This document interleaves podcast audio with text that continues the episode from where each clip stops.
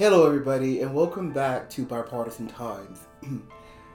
I am truly elated and beside myself because I am now about to start a series about a segment of my life that has truly impacted me for the past 3 years. I know you guys see me smiling a lot right now, but the only reason why I'm smiling is because I'm finally ready to liberate myself from the darkness that was put on my life while I was a student in law school by two individuals who I will be referring to as Law School Karen and Law School Ken. And I've held this burden now for 3 years. 3 years. And that's including the period after law school, not including the 2 years that so it's actually been a total of 5. When I really think about it, 5 years I have been dealing with something that I had to get therapy on, and I felt powerless, weak. I felt embarrassed. I was shamed. I was humiliated. I wrestled with it over and over in my head, playing it out. You know, when you're a strong individual, you think that you're a strong individual, you don't realize when you really need to seek help on certain things that you've come across that maybe you aren't able to conquer alone. And as I mentioned before, it's been 5 years. And why now? Of all the times, you know, for me to move forward and wrestling with, okay, one day I'm going to tell my story.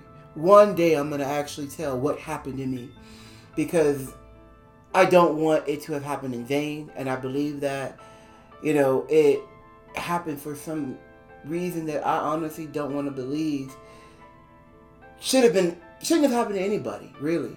But I had to figure out a way to channel all that hurt and pain and frustration and hopelessness into a positive.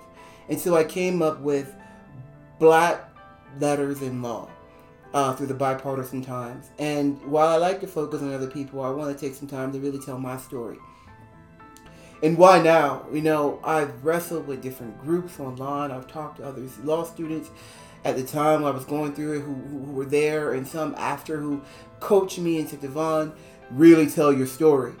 And I was afraid for a very long time. And when you're a victim of something, you sometimes can just fall into this dark void of thinking that one day it'll get better, and it actually doesn't until you decide to do something. But what really powered me was a young woman who went to my undergrad institution, Stephen F. Austin University, SFA in Nacogdoches, Texas.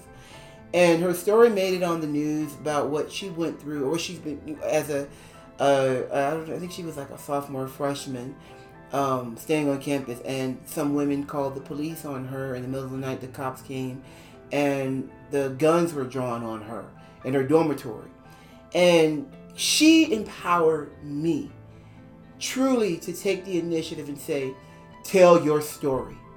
No longer will you wrestle with this at nighttime. No longer will you, you know, be ashamed of it.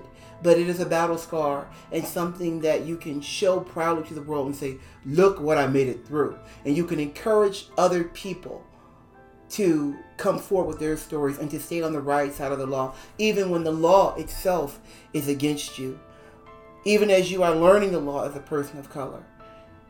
And that's how Black Letters in Law erupted, because anyone who knows the term Black Letters in Law, and usually lawyers will, it's pretty much well-settled law. It's just well-founded law. And as I learned the law as a black man, and my story was, you know, just getting worse and worse. It seemed like day by day. I didn't know if I was going to wake up and I was going to end up in prison, or I was going to end up being arrested, or I was going to end up being shot, or I didn't know what was going to happen. And I've decided that I'm going to come forward about what happened when I went to Roger Williams University School of Law. And I'm going to talk about the history of RWU law. I'm going to talk about the Black Lives Matter movement, when it actually did start when I was in law school. right around 2016. I'm going to talk about the two years I experienced of hurt and shame and darkness and isolation and my whole chilled law school experience based on law school Karen and law school's Ken accusations of me. I'm going to talk about the therapy I had to seek. I'm going to talk about being black at RW. I'm going to talk about my experience, the gym, the accusations, the constant emails, the constant police calls. I'm going to talk about all of that, the outreach I tried to get and failed from when it came to, the NAACP or it came to any other attorney wanted to go up against this law school, the only law school in Rhode Island. I'm going to talk about all of that to liberate myself of all of that and to finally memorialize what it's like to be in law school as a black man in New England with law school Karen coming after you and all you want to do is study and become a great lawyer and do what you work so hard to get, which is to be a law school student. Trump said the other night to racists everywhere to stand back and stand down. And my message directly to you law school Karen is, no longer am I going to stand down or stand back while you thrive and you think that what you did to me, and everyone knows it, my family, the faculty at Roger Williams Law School, the students at Roger Williams Law School, everybody knows and you know what you did to me, you and law school Ken, and how miserable you made my life.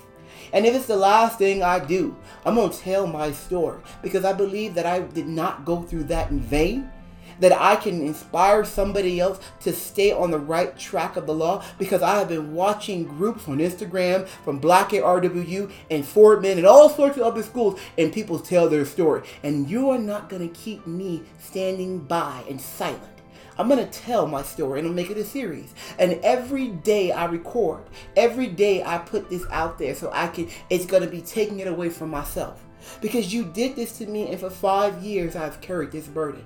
And people don't understand what was wrong with me or, I didn't want to talk to everybody about it. I would just share fragments and pieces of it. But it's too big to put into one video. It's something that is a cathartic measure for me. And everyone's going to know Law School Ken too. Because you guys also forced me to realize that I am the American Black guy.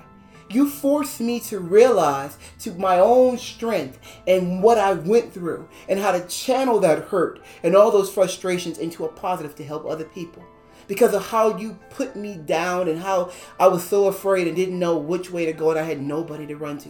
And I'm going to talk to you, Police Department, Bristol Police Department in Rhode Island, Bristol, Rhode Island Police Department, and the Police Department at Roger Williams University, and how you lied to the Department of Education, how you continued to harass me, how you moved in on these false notes and accusations that you had no fingerprint, you had no documentary, no evidence, no nothing, DNA, nothing to prove that I was the culprit behind it.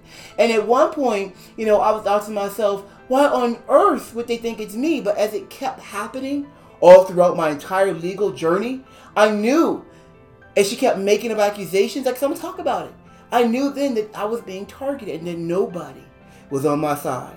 Especially you, former Spelman College graduate, Dean of Students. Yes, Dean of Students, I'm talking to you. How you did not stand by my side and I sat in your office many days pleading with you to please give me some space so that I can breathe and study for my finals.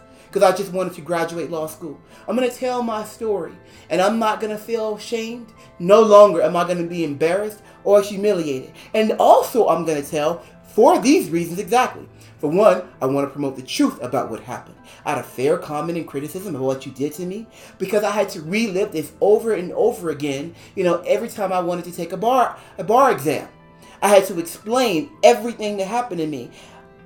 And how Roger Williams Law School signed off knowing all of this, and signed off saying that law school Karen and Ken were of good moral character to be practitioners in the law. And I truly believe it's because of that you have prosecutors like the one for the Breonna Taylor's case, Cameron, I believe is his name, who are corrupt individuals hiding things.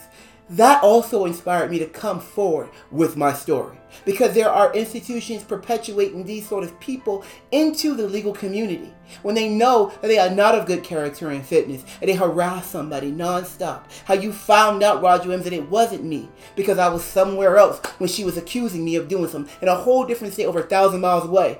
I'm going to tell my story, and I'm not going to keep quiet about it, because Roger Williams Law School and Roger Williams University used my face in an advertisement on a bus to show my experience as a law school, as a student at the school, as if it was some sort of joyous occasion. And I remember when that photo was taken, because I was hiding out in downtown on campus trying to study for my final exams in a room secluded, and somebody came in there and took that picture, and I was like, please don't. And you took that picture of me knowing that I filed a Department of Education complaint, knowing what I went through. And maybe you didn't know, but that's your part of your negligence on your end, to not do your homework and know who your students are.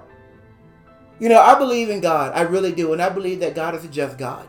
The Creator, as I like to call it, is my nickname. Destiny was with me through all of that, because I don't know how I made it through. I have no idea how I studied, how I cried through turning pages of textbooks, how I figured out to move on. I am going to share all of that with you guys in Black Letters in Law until my spirit is free, until I know I can move forward, and I know that it's no longer something that wrestles in my head when I'm in the gym sometimes, or even just trying to fall asleep at night. The evidence of everything I want to show you will prove true and hold true. And everybody who went to Roger Williams Law School during the year of 2017 knows I'm not telling a fib, knows that I'm telling the truth. And I'm sick and tired of individuals who went, who didn't know all the truth, coming up to me, asking me questions, contacting me, asking me what happened. I'm going to tell it on record for the final time. And with that being said, you know, I'm going to dig into it. But message to you, law school Karen and Ken. What you did was part of a plan that I guess God was going to have his way in my life, and it was going to help me to be able to empower other people. But I'll see you guys next time on Black Letters in Law with the first segment of Law School Karen and Law School Ken.